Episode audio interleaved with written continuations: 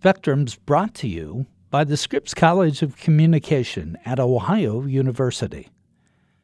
Before a new idea can become a way of thinking, before one detail can flip the narrative, before anything that matters can change the world, it must, above all, be known.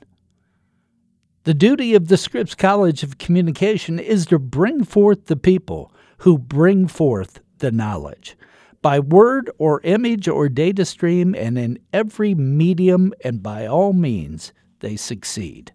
They say, make it loud, make it clear, make it known. Learn more at ohio.edu slash Scripps College. Welcome to Spectrum. I'm your host, Tom Hodson. On Spectrum, we cover a wide range of topics that are important to our daily lives. We feature journalists, authors, scholars, policymakers, activists, scientists, innovators, and some people who just have fascinating stories.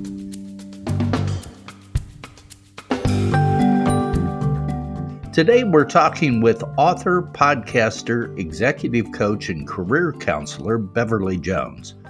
Bev is the host of the popular podcast Jazzed About Work. Today, we talk about her new book, Find Your Happy at Work 50 Ways to Get Unstuck, Move Past Boredom, and Deliver Fulfillment. As always, she is brimming with great career advice, especially during the COVID era. Bev, your new book is out. Find Your Happy at Work the whole title 50 Ways to Get Unstuck, Move Past Boredom, and Discover Fulfillment. Uh, first of all, why did you write this book?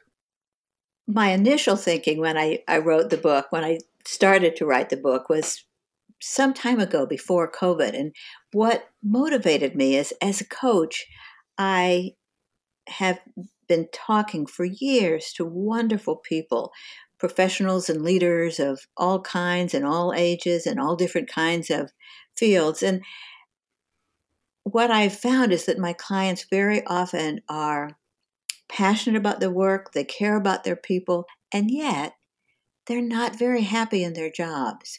It's partly uh, because of things that are inside their own heads sometimes, and it's partly because they're going about it in a way that doesn't give them any breaks. But again and again and again, I ask myself the question why is this terrific person who's working well and hard and taking care of others, why is this person not happier? And that was the puzzle I presented to myself and started kind of reading and researching and trying to um, get a better sense of how I could help my clients. How did COVID play into all of this?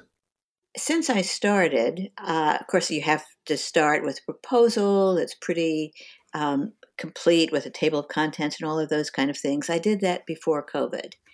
And I started writing the month before COVID began.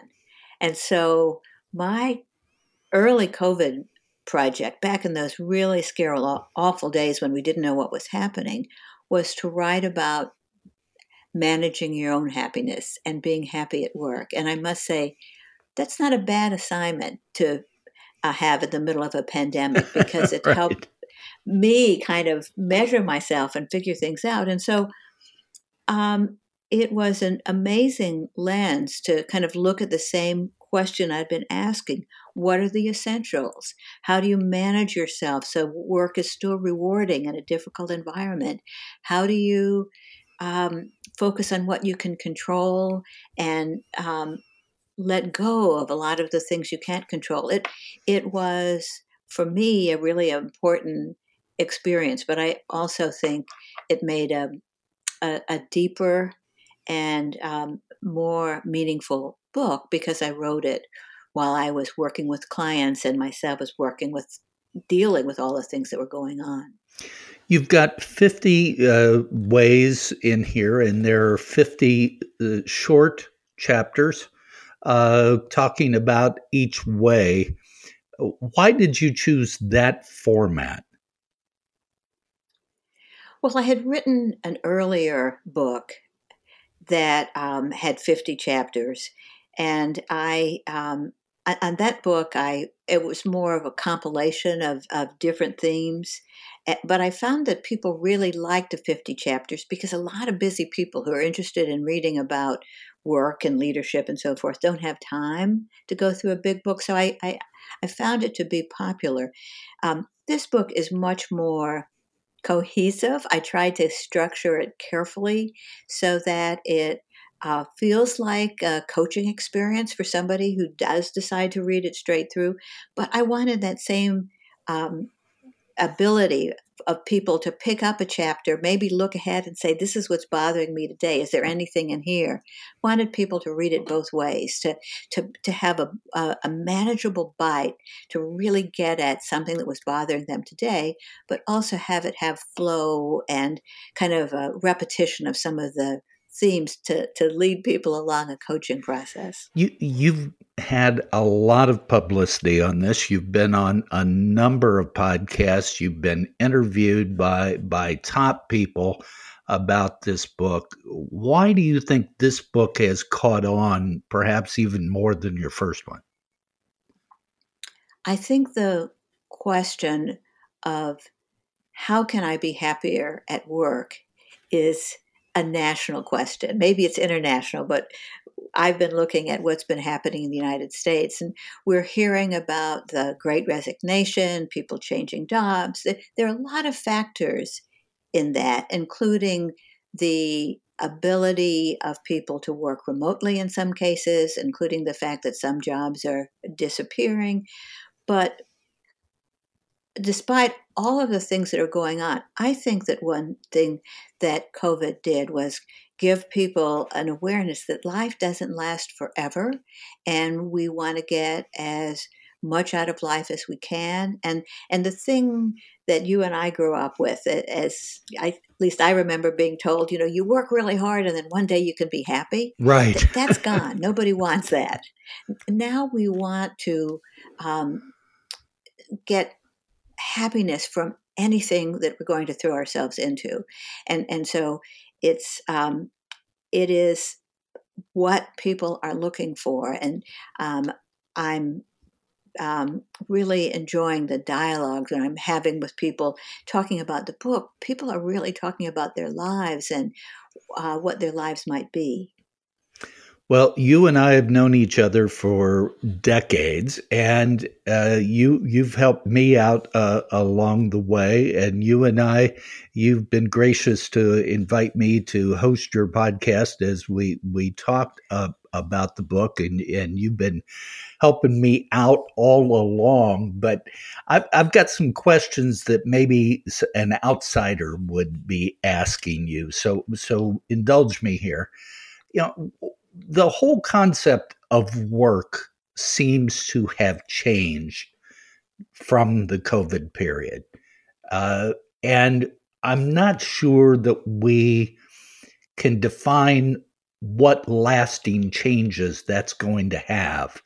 But I think I I might be out on a limb, but I, I'm predicting that it's going to be changed forever, if not a very long time.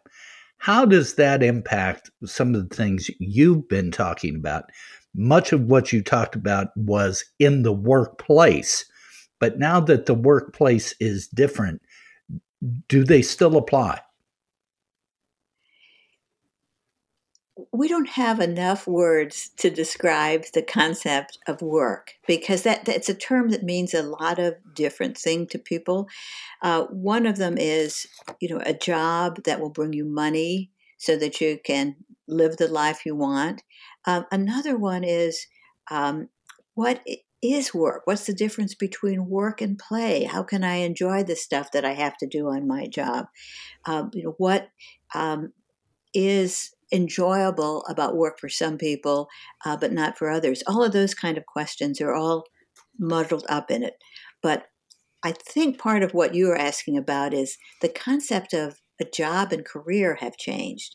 And it, it, it really was once uh, more um, something that you did in order to get a paycheck and maybe it was nine to five or whatever hours uh, um, the, the times demanded, but you went into it with the idea that you were just going to tough it out and then you're going to create a life elsewhere. That is not the case anymore. People want their job to support their life. They want the life to be um, the thing that they're managing, and the job is just one piece of it. So I think that is huge. And part of um, what I've been playing with in my head is what's the difference between work and play? How can we tell if we're working? Um, so uh, that's another thing that I think a lot of people have started to notice about themselves is um, sometimes things are really fun and, and maybe they can find a way to get paid for that. So it's it, I think a lot of themes are are muddled up, but it gets down to people not wanting to spend time doing things they hate, even if they are being paid for it, and wanting to have a higher quality of life, whether they're working at that moment or not. One of the promotion paragraphs uh, about your book uh, says Has your career plateaued? Do you sometimes dread starting work? Are you bogged down by frustration, tedium, loneliness, or uncertainty? There's hope. Mm-hmm. I, I, think that's a powerful paragraph because I would venture to say 90% or more people are frustrated, have tedium, are lonely, uncertain, and their careers plateaued. So, so are, are you writing for the masses here? Well, I think so. I mean, it's very difficult to generalize that much, but what I have discovered in my own life is that there are down times or relatively down times in any job and on any career path in any life path. There are things that that you don't want to do or maybe you used to love them and you're tired of them but I, I think an essential theme in my book is that even when you're feeling stuck you have more control over the way you engage with life than you recognize. And uh, the mindset you take to work when you're stuck can make things worse, or it can change everything and make it better and open you to new opportunities. So, recognizing that part of what makes us happy in work and play is having some control, having the ability to learn things, having the ability to try things new. And if we take the mindset that that's how we want to approach our job, even in something that's kind of rigid, where you're having to follow um, a pretty careful protocol, like in an emergency room or a, a kitchen, um, you still can choose the attitude, the uh, curiosity level, um, the way you interact with other people. There are a lot of things you can choose in how you approach work, even in a fairly confined environment many of the topics uh, in the 50 uh, ways to find your happy at work uh, talk about self help and health and wellness. Uh, obviously, you find that to be important in one's outlook at anything, but especially at work. Absolutely and that again is something that I have really noticed with my clients that I um, have worked with people who are, as I said, passionate about their work, really wanting to do a good job, and ignoring their own well being so that um, I can see them becoming exhausted. Um, they um, they start to have a, a um, kind of a negative view of life. They're not as creative. If if you're not in good physical shape, if you're not getting sleep, if you're not taking care of yourself, you cannot be your most productive creative self. And once you kind of get into that downward spiral where you're not taking care of yourself, you're not taking care of your well being in all of its spheres, uh, things keep getting worse and worse and worse. And sometimes the only way to get back on track at work, the the the uh, critical starting point is to to look at how you're taking care of your physical, emotional uh, health, how you're taking care of your brain, how you're taking care of relationships. All of those things require some conscious support sometimes. And if you focus on yourself, then you can generate kind of a new era in your career.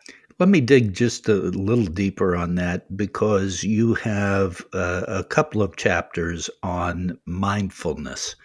Now, I think mo- most people, when they hear the term mindfulness, they think of something spiritual, uh, yoga, transcendental meditation, some kind of meditation. Uh, it's that, but but you're saying it's more than that. Can you help us define that? Yeah, the, the way I finally um, understood mindfulness uh, when I was struggling with it a bit years ago was understanding what it is to be mindless, the opposite of mindfulness. And we've all done that. You are not mindful if you are um, driving to work uh, along a very familiar path, and all of a sudden you realize you can't remember what happened in the last 10 minutes and, and you've gone past your exit and uh, you, you just wonder, oh my gosh, how can I be driving when I don't know at all what happened? That's mindless. And we all tend to um, fall into kind of a mindless state if we're not managing our attention and we're doing something that's repetitive.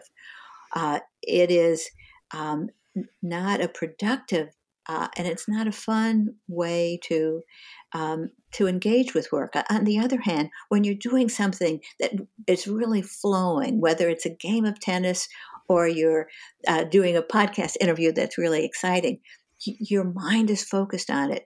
You're putting your resources in one place, and that is fun, even if you're doing it in the context of a job. So that that um, mindfulness can be you're really present and focused on what's going on right now.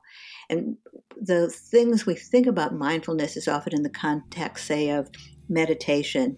Um, and meditation is a practice that can help you manage your attention so that you can become mindful more easily. But um, mindfulness is something that you can you can just practice anytime by saying, "I'm going to put my attention here.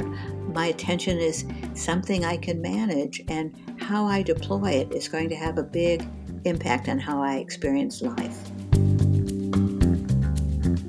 We'll be back after this message.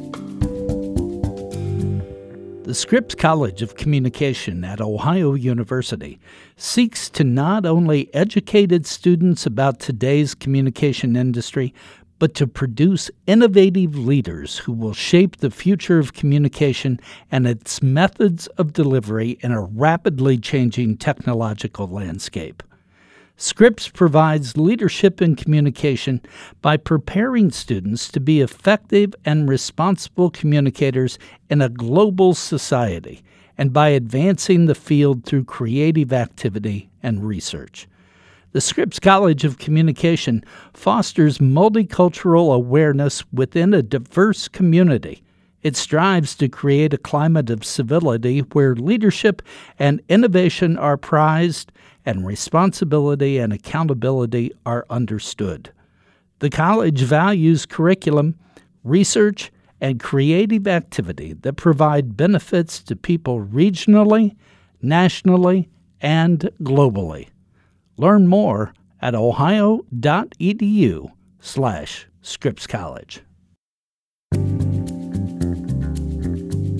One of the chapters that fascinated me, I have to admit, and and I want you to share some of it with uh, our audience, and that is item 13, chapter 13 Learn from Ben Franklin, America's first self help guru yes. Tell our audience what that's about. Well, he is, uh, of course, one of the most fascinating characters in American history. But what was so full of contradictions? Um, oh my gosh, he, he he was a very flawed person, and he wrote about it.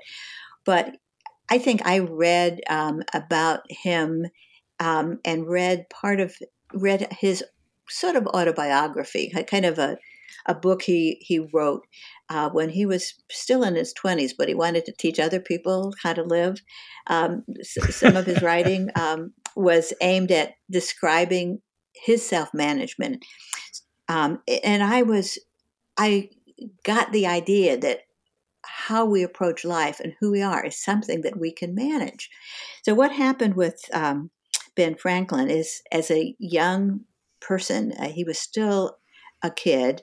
Um, he uh, decided that he was going to be successful. And he had three years of schooling. He was kind of estranged from his parents. He was um, thrown into uh, working with his brother, and that didn't work out. So I think he was 13 when he went to Philadelphia and decided he was going to create a career.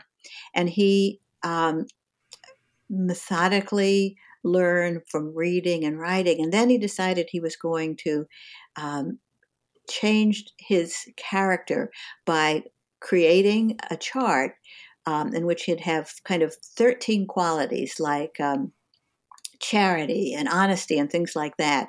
And he would um, keep a chart of those 13 characteristics, and every day he would give him sort of a grade. He'd give him either a black mark or not, depending on how he lived those. And for almost a year, he tried to chart what kind of person was he that day. so he wrote about all of these things, and he was the um, the kind of the first American self help guru. His his his writings were collected into a book after he died and published uh, quite a bit after he died. And it was like the first how to bestseller in, in the United States, teaching people how to manage themselves to be the kind of person that you want to be. And he changed greatly over the years. He, he became a much wiser, um, kinder person as he as he grew over long years of experimentation. Bev, uh, I know from personal experience, as I said, you and I have been friends for decades. Um, friendships are very important to you. Relationships are very important to you. I, I would say they're foundational to your life. But you write about those as being monumentally important in the workplace to foster happiness. Yes, uh, they're uh, a critical part of any situation. But if you look at human beings, we are uh, evolved to be social animals. If, if you go back to long before Benjamin Franklin, to ancient times when we had ancestors who were hunter gatherers, they were able to um, grow and, and create civilizations eventually because they learned to work together.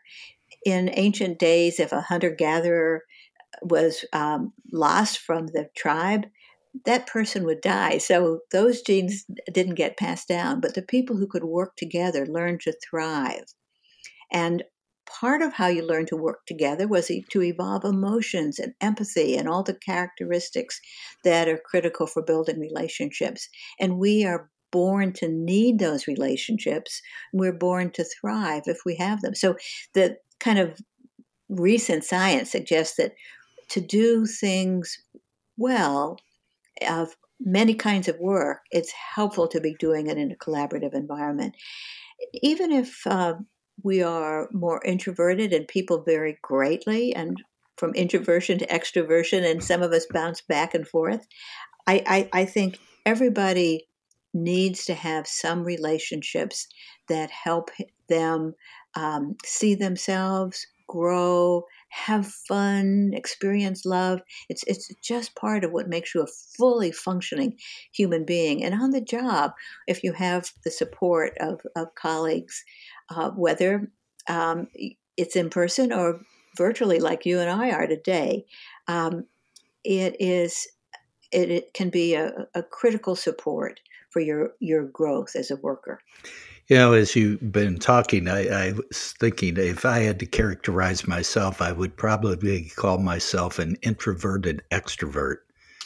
Uh, in the sense that I've lived my life publicly, but uh, my private life is very, very meaningful to me and very private to me. And those few relationships that I have that are very close to me are very meaningful uh, to me. So you, you may not just be one or the other, correct? Correct. I think that uh, there also is a difference between your preference, um, and, and, that can change from moment to moment. For me, sometimes I want to be with people, sometimes I don't, but there's a difference between your preference and your skill set. Some people who have been um, described as um, introverts inherently, um, like Hillary Clinton, have incredibly successful skills um, of extroversion. They they know how to right. they learn how to engage with people. So it, it's it's a complicated um, um, concept, but regardless of where you are on the spectrum, recognizing the kind of relationships that are valuable to you and being conscious and taking care of them is is a lot of what I write about. Two more things that that I wanted to bring out you pay particular attention to, I believe, and that is kindness and gratitude and the the how they work well in the workplace. Yes, um, and and they work well in um, two different ways. Um, one is that if you approach other people with a spirit of kindness and gratitude, they'll respond to it. People tend to find those um, those emotions, those states of mind, to be um, contagious, and if that's how you approach your colleagues every day, you're going to enjoy much more positive relationships than people have another attitude. But there's all kinds of fairly recent research in the field of psychology about um, having a, a, mindset of gratitude or kindness. And it, it seems that we are more positive and less anxious, less worried if we feel either of those a sense of gratitude or we're engaged in trying to be kind it's like uh, the part of our brain that registers anxiety kind of calms down and so just managing yourself one of the things um, that you can do if you're stressed if you're if you're if you're struggling if you can summon up a sense of gratitude or you can get out of yourself and get out of your head by doing something kind. So it's a terrific way to manage yourself as you approach work. You talk about and and I have to say that this has been something that I've found in my personal career is the value of mentoring. And uh, sometimes when I would get down or feel I was stuck in a position, if I could mentor a young person, and being involved in a university, those opportunities are available a, a lot. But some mentorships are more meaningful than others. But uh, again, that idea of mentorship, getting out of myself, seemed to really help. Yes. Uh, early on, when we were first hearing about mentors years ago, I think it was something I wanted. I wanted to have one. I wanted people to help me. I wanted guidance. Well, you um, were a first. You plowed new of, ground. You didn't have many.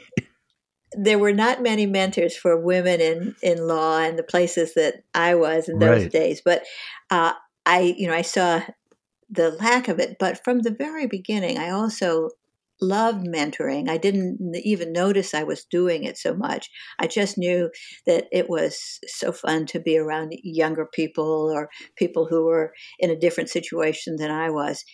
And what I have found is I think you have is that um, mentoring is so incredibly rewarding. It's a way to learn things without having to go through it yourself. It's a way to to to share things you've learned the hard way and help somebody learn them more easily. That's very gratifying, and it is uh, a wonderful way to create reciprocal relationships. I think really good mentoring relationships start to flow both ways. And um, some of the people who are my dearest friends now, I was once a mentor right. for them, but now um, it's like they're mentoring me more than the other way around. And it creates a, um, there's a safety in a mentoring relationship in which you can offer advice or you can offer observations. Well, there's a trust relationship. Taken as well meant. There's a trust relationship yeah. in a in a true mentorship uh, between mentor and mentee. Yeah, exactly. One other point, and that is you also talk about physical space, and and I know your environment, whether it's at home or at your office, when I used to visit you there, uh, your physical space has always been important to what you do, whether it's in your kitchen or whether it's in your garden or whether it's in your office format. Um, you're trying to translate that that's something that people should look at very carefully. Yes, and I, I think this is something that doesn't matter to everybody.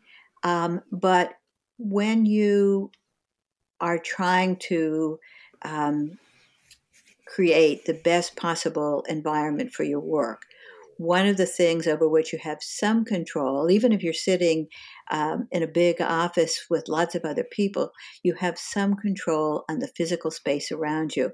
If you're um, in a place where you don't, where every desk is the same, the way you arrange things, whether or not you put a photo on the desk, those things uh, that make you happy, if they are there and it's you have the state of order or orderliness or the state of confusion that you're most comfortable with, those things make a difference. And we um, do respond to our environment if we have, um, say, a window with nature outside. For many people, that can be really soothing. If we have art or maybe music in the background, for some people that can be important. So, being conscious that your physical space may have an impact on your performance and your happiness um, is it's just one of the things that you can manage to, to make uh, the day feel better. I want to talk uh, just finally about the, the structure of your book. And we talked about it being 50 uh, relatively short uh, chapters, you know, four or five pages per, per tip. And people could either read it cover to cover or look through the table of contents and come up with something that might be meaningful to them at a particular time. Uh, each chapter has a key takeaway. And I, I'm interested why you did that and and what you what your intent was with that. Well, again, I, I watched um, how some people used my first book. I hadn't thought of it so much as a workbook, but I, I noticed that clients tended to kind of focus in on individual chapters. So I tried to make this one a little bit more of a workbook. Most chapters have key takeaways. Some of them have exercises so that you can mm-hmm. try out something in the chapter. I think um, what I noticed is that it's one thing to read a book it's another thing to engage in, with it more fully to kind of write notes about it to um, maybe come away with one point that you want to put on a uh, on your desktop. And i tried to kind of build in ways for people to engage with the book around the the concepts that they found most meaningful. In our digital age, we have become so accustomed to lists of things, uh, the top 10, whatever.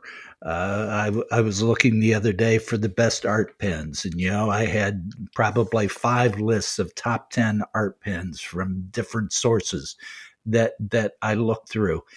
And I'm finding that that that's easy for me to look at because I can look at it at blocks. It, it summarizes for me. I don't have to wade through a lot of narrative and a lot of verbiage to get what I want. And I notice in your chapter 50, and and it's 10 takeaways for finding you're happy at work.